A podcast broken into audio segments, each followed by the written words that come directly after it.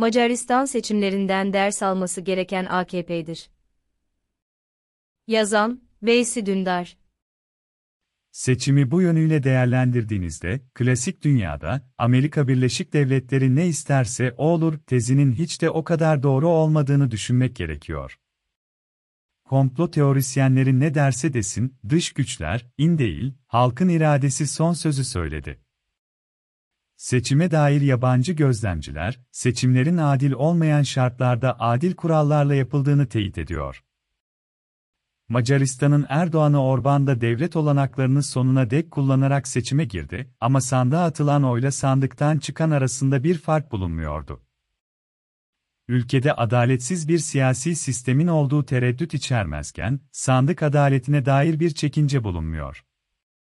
Peki Orbán neden kazandı?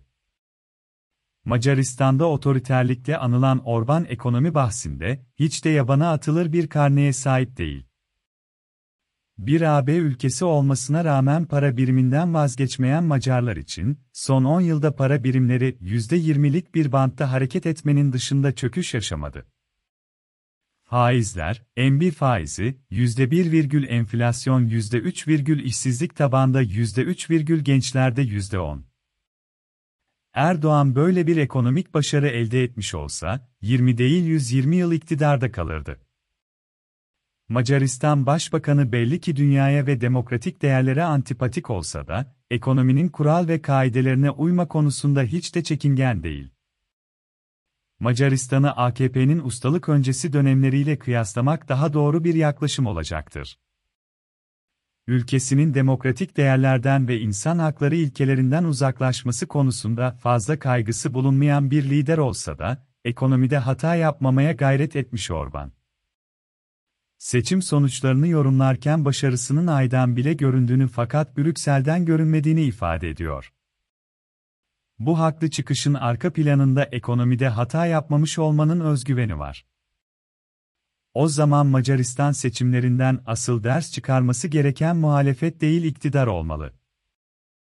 Orbán Erdoğan kadar muhafazakar mı değil mi bilmiyorum ama çok daha iyi iktisatçılarla çalıştığına bahse girebilirim. Macar halkının en azından ekonomik anlamda Türkiye'de yaşanan çöküşe tabi olmadığı açık ve net bir gerçek. Macaristan seçimleri otoriter olup olmamanın değil, tencereyi doldurmanın önemini gösterdi.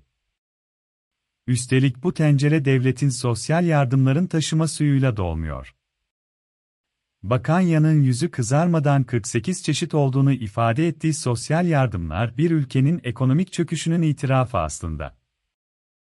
Macaristan'la Türkiye arasında otoriterlik, seçim yasalarını eğip bükme, seçime giderken kamusal kaynakları iktidarın emrine sunma konularındaki derin benzerlikler bulan kimileri seçim sonuçları konusunda ümitsizliğe kapılabilir.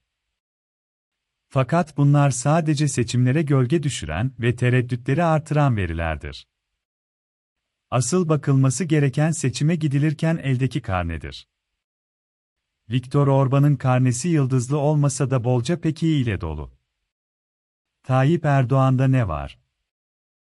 Baştan sona zayıflarla dolu bu karnenin bütünlemede düzelecek bir hali de yok. Erdoğan iki şeye güveniyor. Karneyi umursamayan sosyal yardım bağımlısı seçmene ve seçimleri manipüle etmek için kullanacağı kamusal güce. Orbán bunlardan ikisine kısmen sahip olsa da kimse ona hakkaniyetsiz kazandın diyemedi.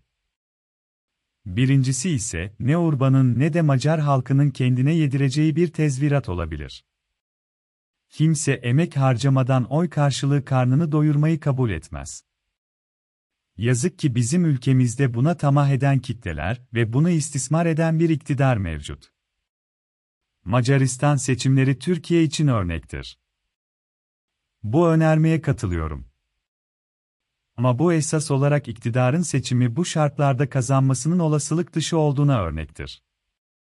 Halka iktisadi durumun fecaatini anlatmak seçimi kazanmanın gerek ve yeter şartıdır.